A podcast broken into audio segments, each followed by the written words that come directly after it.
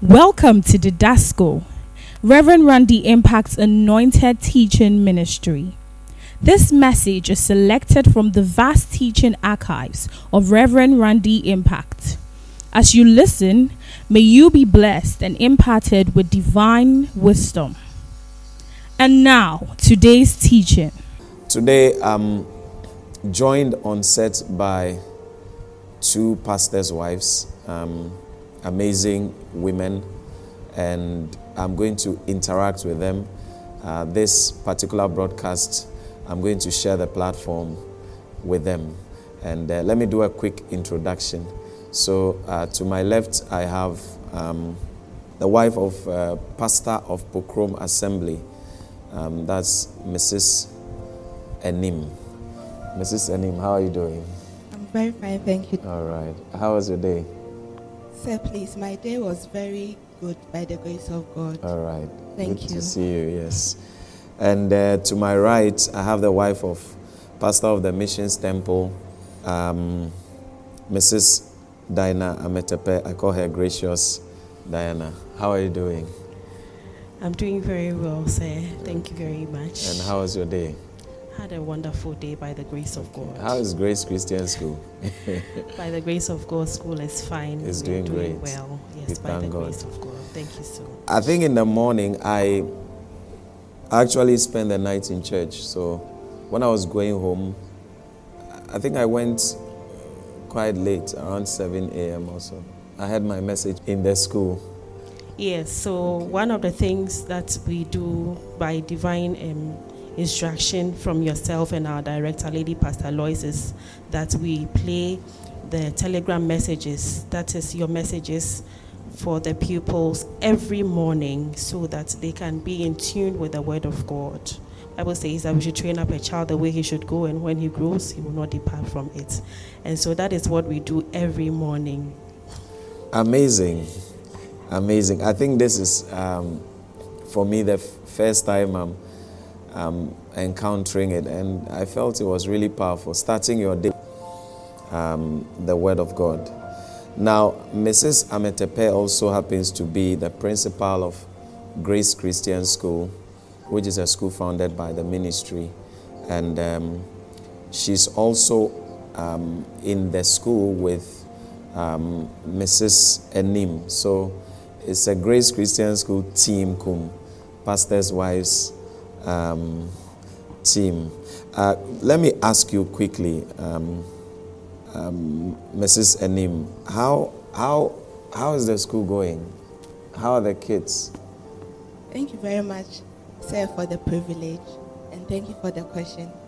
Um, Grace Christian School is doing very well by the grace of God through your direction and the direction of our director, Lady Pastor Lois. So, by the grace of God, the kids are picking up, especially those who are coming from the community. They come, they cannot speak the English language, even writing is a bit of an issue. Now they come, and by the grace of God, they can speak within the shortest possible time, and they can even, some of them can read, which is a joy for us. And uh, like uh, Mrs. Ametepe was saying, we teach them with the word of God, and it's also helping and shaping them for the future. Thank you once again. Wow, beautiful. In fact, um, at dawn, I received a message on my Instagram account, and um, it was a message from a woman, and she said, Thank you for Grace Christian School, and because of the school, my child can now speak English. You know, so um, I was quite excited about that uh, feedback. The faith is about impact, and the work of God is about transforming lives, shaping destinies, and the scope is quite broad. As we win souls, we also have the responsibility to shape them, to build them up. So, our ministry is 360. We are not just preaching the gospel, we are raising a generation. And these wonderful ladies and daughters of impact are really doing a great job in uh, partnering with the vision to take the vision to the next level. Beautiful. Well, we are not here for Grace Christian School, so we go straight to the uh, to the point. Now, um, I've started a series on the believer's authority. And for those of you who have followed, it's been an awesome journey um, redefining your Christianity in light with the Word of God. So, discovering yourself as a new creation as opposed to how you have been raised as a Christian, um, mostly in a religious manner. So, it's been a lot of light um, and a lot of discovery. And we've done part one, part two. Today is part three of the believer's authority. Um, but before I get into today's message, I want to interact with our panelists and find out uh, from them what they've learned so far. So I'll, I'll, start with Mrs. Enim. I'll start with Mrs. Enim. Um, last week we treated believers' authority, part two, and I was talking about uh, the kingly authority and uh, the dimension of being a king in the kingdom of God. Um, what was a striking thing for you? What did you learn? What did you take home? Thank you very much, sir, for the opportunity once again. And thank you for having me on the set. Thank you, Lady Pastor Lois, also for the opportunity given. What I learned last week was when you were teaching on the word of God from 2 Corinthians chapter 5, verse 17, which says that, Therefore, if any man be in Christ, he is a new creature. All things are passed away. Behold, all things have become new. And then you made us aware that Paul was talking about old and new, and it was quite confusing as to what old and then what new. And you took us to the word of God in Ephesians chapter 2, verse 6, which reads, And had raised us up together, made us sit together in heavenly places in Christ Jesus. So you made us aware that Christ came to take the form of man, which made it possible for us, uh, which made it possible for him to take our sins away, which is the old, the old sins or the old, the past that we had. Christ took it away. And when he raised, or when he was raised from the dead, he brought the new creature in us. And he made us reign with him. And he also told us about kings, that kings are supposed to sit spiritually. So he said that the Bible said that we sit together in heavenly places. So that's what I got from the last week's um, preaching. Thank you very much, sir, once again. Beautiful, very powerful um, submission. I, I really love it. I really love it. Um, okay, let me quickly move straight to um, Gracious Diana. What did you learn last week? Thank you very much, sir, for this opportunity to be on set with you. I am very grateful. I'd also want to say a big thank you and use this opportunity to say thank you to Pastor Dennis of the Missions Branch for his pastoral care. Thank you very much for the question, sir. So, what I learned from your message that came last week was that when we, we are born again or when we become children of God, we are not just saved, hallelujah. We are, we are not just forgiven and saved, but we are, we, we are kings and we become, we are, we have been called into an office of kings and priesthood, mm. hallelujah. And so as believers, we need to know our, our identity in Christ. And how do we know this? We know this by become knowledgeable in the word of God. Mm. Hallelujah. Because the more we become knowledgeable in the word, our faith increases. And so we will not be pressured by the opinions of society or the opinions of academia or, or the opinions of the world when we know who we are in Christ, when we know our identity in Christ, we will not be pressured. And so for me, that is the striking thing that stuck to me that we need to be knowledgeable, and that is by studying the Word of God. By so doing, our faith increases, and we will never be pressured by the opinions of the world. Thank you. Amazing, amazing, amazing, amazing. Um, the Word of God reveals our true identity, and that helps us to reign with Christ and not come under the opinions and the distractions of this world. Um, great submissions from last week. This week, I'm going to share on the scope of our authority. The scope of our authority. So, we've spoken about um, the priesthood, what it means to be a new creation priest. And then we've spoken about the kingship dimension, how it is that we are actually reigning with Christ. You know, reigning with Christ. Reigning with Christ. We are seated with Him and reigning with Him. You know, and um, we want to look at the scope of our authority. If we are reigning with Christ, what is the extent of our rulership? You know, um, over what territory? What is the scope? So that we become aware of what we have authority over, what we have rulership over, to what extent we can exercise that authority. For example, um, the kings that exist in the earth, they have territorial influence. So, for example, the Ashanti king has his influence in the Ashanti kingdom.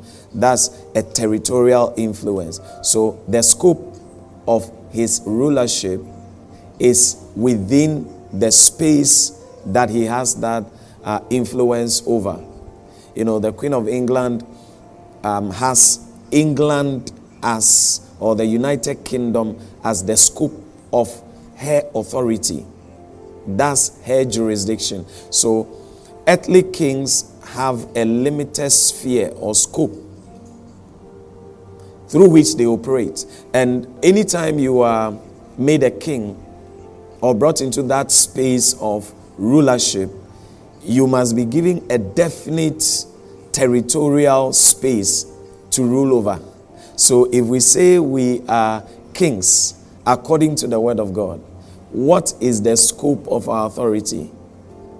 As earthly kings have scope, what will be the scope of our authority? To what extent can we exercise our authority? And that's very important. The believer must know this so that as the believer reigns, they know who they reign over and they know the territory, the limits of their reign. Praise the Lord Jesus. And that's what we are going to get into uh, tonight. And I pray that the Holy Spirit will just bring light into your soul. And as you hear the word of God, uh, build up your faith in Him. Now, John chapter 1, verse 12. John chapter 1, verse 12. John chapter 1, verse 12. This is Bible study. And so you need to, uh, you know, take the word of God precept upon precept until you come to a, a good understanding. Um, John chapter 1, verse 12 says, But as many as received him, to them gave he power to become the sons of God, even to them that believe on his name. So, this scripture brings us to the place where um, the word of God is telling us that we have been given a certain power. Now, the Greek word for that power is the word exousia. You see, is the word exousia, and it means authority. So, the actual word that was supposed to be used is not power, but authority. An authority is a license and a right. So the Bible should read this way But as many as received him, that is to say that those of us who have accepted the Lord as our personal Savior and as our Lord, you know, those are the people who have received him. Those are the people that are born again. Those are the people that are redeemed by his blood. The Bible says that to them, to those people, he gave the right, the license, the authorization to become the sons of God, even to them that believe on his name. This scripture is very deep and it exposes a lot of things. Number one, this tells us that not everybody has received him. Not everybody has received Jesus as Lord and personal Savior. He says, as many as received Him. You see that? So some have not received Him. In fact, Jesus said, I came to my own, but my own received me not. That's how the whole scripture started. You know, but as many as received Him, He gave. The second thing about this scripture is that to everyone who has received the Lord, you have not just had a recreated spirit. You are not just born again, but you have been given something. You know, the moment you receive Jesus as your Lord and personal Savior, the Lord Himself gives you something. You have to be conscious of that. Many people are conscious of the experience. I am born again. But the Bible is saying He gave you something. At the point of receiving Him, you also receive something. And that's what I'm bringing your mind to as I'm teaching the Word of God. The fact that you receive something. What did you receive? You did not only receive Christ in your spirit, but you receive the right to become the Son of God. The Son of God. So now you are not just born again, you are the Son of God. You are a child of God. And that child of God must be given to you. You must have the right. It's like um, a driver's license. You need that right to drive the car. So, God gave you the right to become a son of God. And this exposes something very interesting that not everybody is a son of God, or not everybody is a child of God. You know, I'm sure you've heard statement like, all of us are children of God, you know, especially from diverse faiths. You know, um, people would say that we are all children of God, we all serve one God. But this scripture is defying that notion. It says, Those who received him are those that have the rights. So some are illegal. it's like driving a car. You can say, I can drive, but you don't have the right to drive. So in the spirit, you can claim that also a child of God, though I don't believe in Jesus Christ. And that's what some of the uh, faiths they say that um, I don't believe in Jesus Christ as a savior, but God is my father. This word is saying it doesn't work that way. You can't bypass Jesus and have God as your father. So, um, this is a very important knowledge. So, there's something, there's this phenomenon coming up where very soon there's going to be like a united front. Uh, I've heard things like um, a movement called Chrislam where Christians and Muslims are coming together to form one faith or one religion because people believe that there should be peace in the world. And so, because of that, all faiths should come together because it's ultimately one God. Intellectually, it looks like um, it's, it's going to be great because all these religious conflicts and um, differences are going to be resolved. And um, in places like Dubai, uh, United Arab Emirates, um, there's been meetings in some places in US. There, has been meetings where they build special um, Chrislam temples, and then uh, Christians go there, Muslims go there, and they, everybody, um, you know, worship the way they want to. And at the end of the day, they share their grace, and everyone goes home. But you see, um, Jesus said that he, he did not come to make peace. That's also another strong statement. You know, Jesus came with an agenda. He said, I am the way, the truth, and the life. So there's not another way to God. That statement says emphatically that Jesus is the only way to God.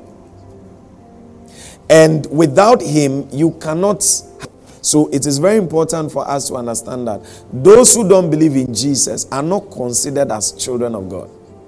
They cannot say they are children of God. They are not part of God's children. That's what it means. They are not part of God's children. So, what are they? Someone will ask, What are they then? They are God's creation. Okay, so what are God's creation? God's creation is the moon, the sun, the trees, the mountains, the stones, the sun, all of that. So, if you don't accept Jesus as your Lord and personal Savior, you are part of the creation of God. You don't have the spirit that allows you to say, Abba, Father. You can't have a relationship with God. And that's why we are preaching Christ because it's the only way. And if we don't preach Christ, God's children will not increase. And if God doesn't have children, they can't have access to Him. Jesus is the only way. Praise the Lord Jesus. Now, Bible says that uh, He gave them the power. So we have received a certain power, which I've explained as authority. The Christian has authority. Of course, Ephesians 2 6 says that we reign with Christ. It says we are seated with Christ in heavenly places. So that's where the authority is stemming from. Authority is stemming from where we are seated. We are reigning with Christ. So we have authority. Now, that authority was given to us at the point of salvation. So every Christian has authority, has a right to become a son of God, to operate like God. And that's a knowledge that the Christian must have that have been given an ability to operate like God. You see, many people are not taught these things. So when you say the Christian, many people see the Christian as a lower being. You see, a, a lower being. So um, many Christians are plagued with inferiority complex.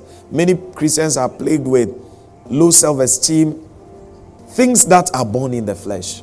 Why? The word of God has not been preached to these people so much for them to understand that you are like God. You are after the God kind. Certain things cannot dwell in you.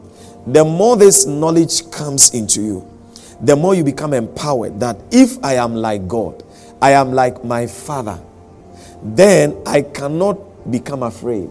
I cannot become anxious. You know, it's like being told consistently that your father is Bill Gates. You know, there's a confidence that you walk with. Um, whether you are driving or not, even if you are in the marketplace, that knowledge gives you a certain confidence. If someone snatches your phone, you don't throw your hands around and crying and weeping. Um, if someone disappoints you, you see, you, you don't become overly heartbroken because you know that your father is Bill Gates. So that knowledge hasn't sunk well with many Christians. And so we don't demonstrate the trait of God like faith, holiness, righteousness, and so on and so forth. We feel very vulnerable. We feel like we are on the losing side. Praise the Lord. And so having the right to be a son of God is a very powerful thing. It means having the same entitlement as Jesus Christ. Because John 3:16 says, For God so loved the world that he gave his only begotten son. At the time that Jesus was coming into the world, he was the only son. I mean, to be a son of God is, is a great privilege. That's why I use the example of Bill Gates to be the son of Bill Gates, even when you move out of the territory of his influence, let's say United States of America, and you come to Ghana and you say that, look, my father is Bill Gates. There are people that will be willing to accommodate you, hotels that will be willing to take you in for free, and so on and so forth. So, the knowledge that we are sons of God is an important knowledge. You know, we must remind ourselves every time that we have the rights Jesus was the only Son of God. Now we are all sons of God. Hallelujah. Now, you know, a question that my daughter Lauren asked me, and I'll just chip this in. She said that I said we are kings and priests. You know, she's always uh, joining the broadcast and she asks a lot of questions. So she said that she's a lady. So why didn't the Bible rather say we are queens Okay, so kings, queens, princes, and so on and so forth. Now, I felt that was a very intelligent question, you know. Um, so, if the Bible says we are kings and priests, that's not fair. That's what she's saying at age eight. But, you know, um, we need to understand something that, first of all, the Word of God was written in a certain cultural setting. It's very important. Now, I've said here a number of times that the Jewish culture is a patriarchal culture. What it means is that the Israelites, the Jewish people, they believe in the male gender than the female gender. Now, even when you read throughout the Bible, you look at the story where Jesus fed the multitude, they only counted the men. So it's a strong patriarchal system where they believe that the inheritance of the father must go to the son, and the son is the heir to the father. So, in a context like that, as the word of God is being written, there is an impact. Now, one other reason that we need to understand is that intricately, when we say man, we are not talking about male or female. The word man means male and female. You see, the word man means humankind. And humankind is both male and female. So when we say man, that's why we have man and we have woman. So a woman is also a man, but a woe kind of man. you know, so when we say man, we are actually referring to the spirit. The spirit. Because the Bible says that God created man in his own image. Male and female created he them. So the spirit is man. And then the manifestation in the flesh is male and female. So we are originally in the image of God. So when the Bible says that we are kings, it's it's talking about man, the spirit. So inside the kingship is the queenship. I don't know whether you get what I mean. So kings is not just for male gender, but kings is also talking about female gender. You know, so certain people also talk about the fivefold ministry. They talk about prophet, teachers, apostles, and um, evangelists, and all of that. So it's okay. Because we're in a modern generation, everyone is trying to find the female name, you know, because there's been a lot of, uh, you know, women rights agenda and all of that. But we need to understand the word of God from God's perspective. When God says king, he's referring to male and female. That's a language. You see, but in modern society, we still want the breakdown. So, for example, when you say prophet, people are still not comfortable. So, if a female is a prophet, we still want the female version. So, we go like prophetess. But the thing is an office. You see, it's an office. So, and it's not gender biased. A teacher, you can't say a teacheress is, is still a teacher. you see, so they are comfortable with teacher. Teacher for both male and female. Evangelist for both, because I've not heard evangelistess. but then when it comes to prophet, then they want a female version of that. So now we have prophetess. It's the only office. When you talk about pastor, we don't have pastoress or, you know, it's still pastor. Now, still, the, the female gender still doesn't understand, so they will still say lady pastor, just to qualify it. So there's still a push, you know, a push to feminize things. But, Lauren, if you are listening to me, I think I've, I've explained enough that when we say king and priests, it covers both male and female gender. Now, we have the authority. God says He has given us authority, right to become sons of God. It means that the authority of Jesus Christ, we have the same authority because the authority is given to the Son. And we are going to find out from scripture how we got the same authority that Jesus had. That's why Jesus said emphatically in the scripture that the things he did, we will do a much more. And most of the things he did were very supernatural. Now, there are two ways by which you live your life. You're going to live your life either in the natural or by the supernatural. And it's a consciousness. You can live your life like any other person, or you can live your life according to what the Word of God says. Sons of God must live their life. You see, but anyhow you choose to live your life, you would have the impact and repercussion. That's why we encourage to pray. We encourage to fast. We encourage to study the Word of God because those activities push us more into the supernatural. When you fail to do that, you, you will behave like an ordinary person and you can't reflect sonship. You can't look like God. Hallelujah. Now, we have this authority. And I want us to look at the scope of our authority. In fact, Paul says something very significant in Ephesians uh, chapter 1, verse 15 about this new creation and our authority. Paul said, For this reason, ever since I heard about your faith in the Lord and your love for all God's people, I have not stopped giving thanks for you, remembering you in my prayers. I keep asking that the God of our Lord Jesus Christ, the glorious Father, may give you the spirit of wisdom and revelation so that you may know him better. I pray that the eyes of your heart may be enlightened in order that you may know the hope to which he has called you, the riches of his glorious inheritance in his holy people I'll come to this another day. But you know what Paul is saying is that the born again experience is usually limited to the day you came forward and as your personal savior. And then you are taught that now you are a Christian. So try and live a holy life. And what it means is that the promise then is that if you try and live a holy life, Jesus will come one day, take you to heaven.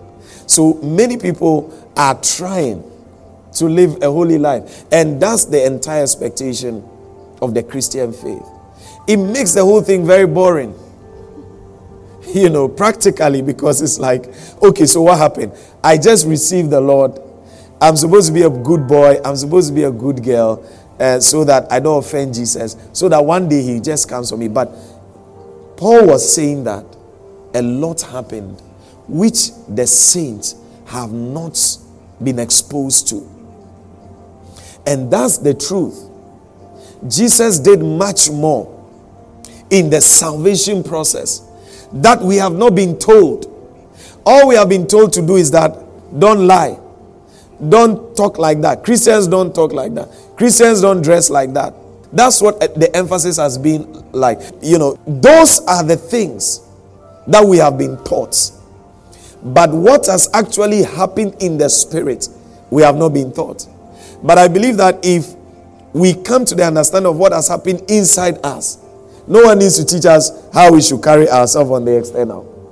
Because the transformation starts from the inside and it comes outside. That's why many people they are told many of these things, but they still can't do it.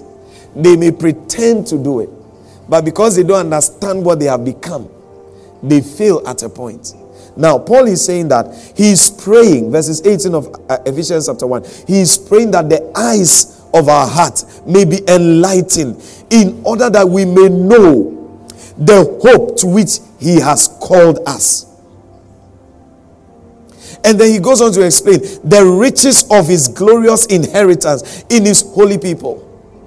He says there's a riches, there's a glorious inheritance. The day you receive Jesus as your Lord and personal Savior, you receive riches. Riches beyond human comprehension. So Paul is saying, when I heard that they are born again, I know that their pastors will tell them, oh, speak well, walk well, talk well, dress well. But I am praying because there's a dimension their pastors will not tell them about. I am praying that they themselves, their eyes will be enlightened. They will know what has happened. They will have an encounter with Jesus Christ. Because one thing I've realized in our work with God is until you have a spiritual encounter, you cannot change. You will only pretend. And there are many pretenders in church because they don't know what has happened spiritually. He says that there's a hope to which we have been called. There's a hope. So you see Christians who say that uh, you know things are hard, so they are giving up. It means they are not conscious of the hope of their calling. We were not just called, we were given a hope. That hope is what we live by. Bible say Christ in you, the hope of all glory. So the Christian cannot be disadvantaged. When you don't have money in your pocket, you have a hope. And so you are not supposed to live by the knowledge that there's no money in my pocket. You are supposed to live by the knowledge that there's a hope. There's a hope. I'm not hopeless. There's a hope to my calling. I am not like ordinary people who don't have a hope. My God is working behind the scenes. My God is working in me. Bible says that all things work together for our good to them that love God and are called according to his purpose. I'm not alone. There's a hope to this calling. When you are aware of this, no external opinion can move you. No matter how the economy goes, you are enlightened that there's a hope. I'm, I'm not without hope. Praise the Lord. So that's what Paul was saying. That I'm praying that they will know this. Because if all they know is that get to church early, dress early, do this and that and that, they will give up. They will try to serve God by their strength, and their strength will fail them. But once they are enlightened about what is going on in them, he says there's a hope to which we are being called. And this hope is what helps us in difficult times. You know, sometimes you can be going through a very difficult time, but there's this peace in your heart. You know that this thing is happening, but it will pass very soon. There can be a storm. That's the hope that Jesus had. But Peter didn't have that hope. When they were in the boats, the Bible says that there was a mighty storm. And Peter woke up with a lot of anxiety.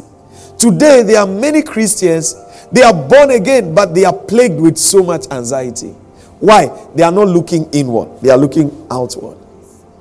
So, Peter said, Carest not that we perish. And the Bible says Jesus was sleeping in the boat. And the Bible says he was sleeping on a pillow. That's the life of a son of God. Sleeping in the storm. Because you know that where you are seated, from where you are reigning from, the storm cannot consume you. Hallelujah.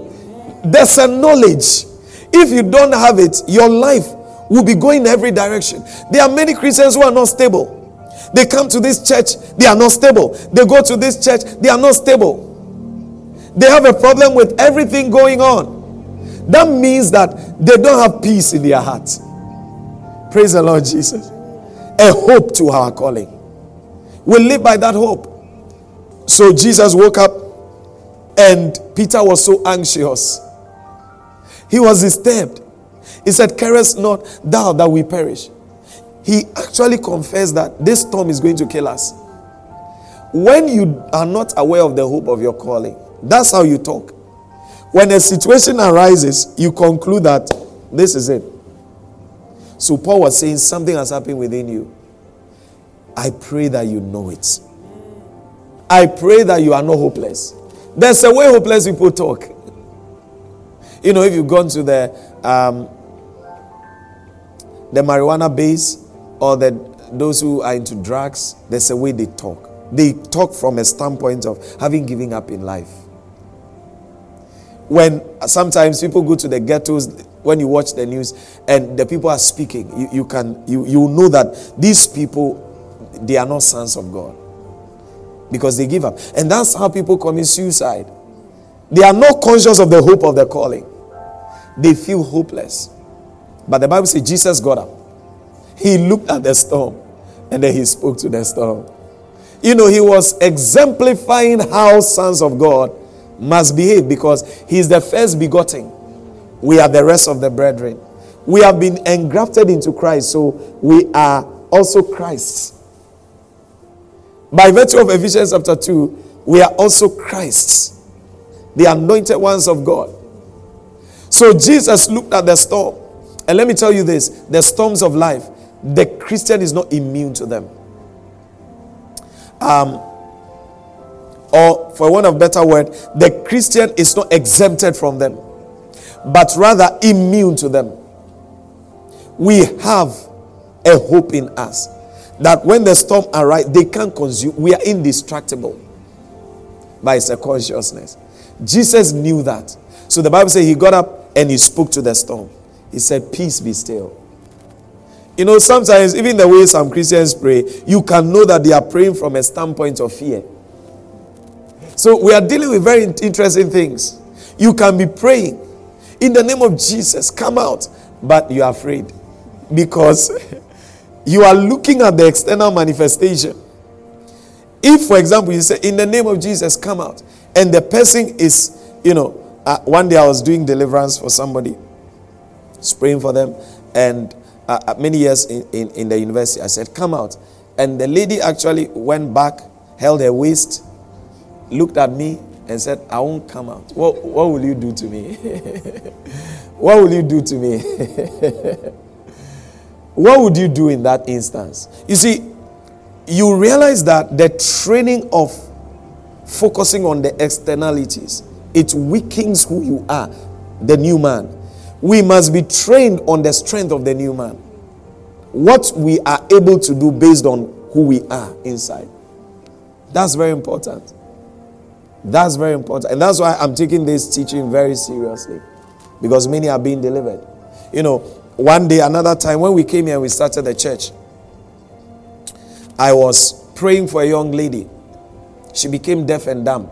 She had an encounter with um, a demonic spirit and she became deaf and dumb. And they brought her to me. And I was praying for her. And when I prayed for her, a voice came out of her. Like she's a lady, but the voice was a male voice. And the voice said, Who are you? You think you have any power? That is referring to me. This is after I've prayed and I had said, Come out. And the demon is manifesting. And the demon laughed. When I said, Come out, the demon laughed.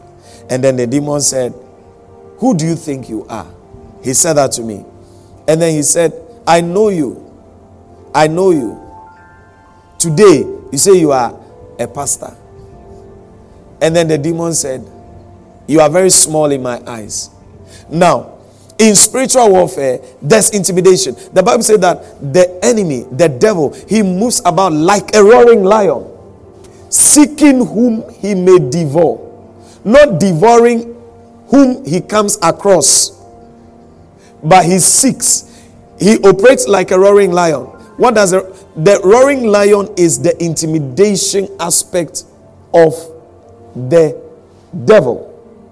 When you are intimidating by his roaring, then you become subdued.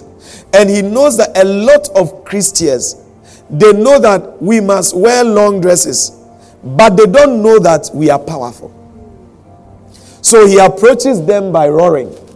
And when he roars by circumstances in life and they cower, then he can devour them. So, always when you meet the devil, there's always that intimidating aspect. And if you don't take it, you think that you are weak. But he knows who you are. And that's why all his approach is intimidation. He can intimidate you in your finances, intimidate you just to influence your confession. But you don't talk based on your circumstance, you talk based on the rights you have. No matter how broke the child of Bill Gates is, let's say Bill Gates' child came to Ghana and he doesn't have money in his pocket, he will never say, I am poor. he will never say, I am poor. Why? He knows he's not poor. Why? He knows his father is there. So Paul is saying, there's a hope to which we have been called. We have been told, we've been told about the way we should dress, but we've not been told that there's a hope. It came with a calling. The Christian is not hopeless. The Christian is not useless. The Christian is reigning with Christ. Hallelujah. He says, This hope of our calling. Thank you, Holy Spirit the hope to which we have been called. He says, the riches of his glorious inheritance in his holy people. When we say inheritance, what are we talking about? We are talking about the properties. God has bequeathed his properties to those he calls sons. Paul is saying that become awakened to this. If you can think on these things, you will know that there's a power working in you. That your properties are not coming from your earthly father but the properties of God, the inheritance, the riches of all his inheritance, his glory, his favor, his power, his might, they have all been bequeathed to you.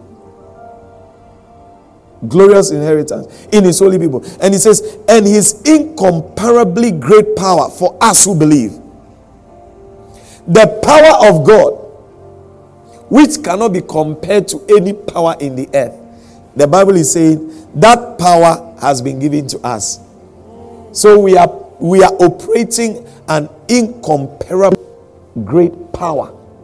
That power is greater than fetish power. That power is greater than occultic power. That power is greater than every other power. This is the knowledge we need. So when the lady told me, he says, You are small before me, I also laughed.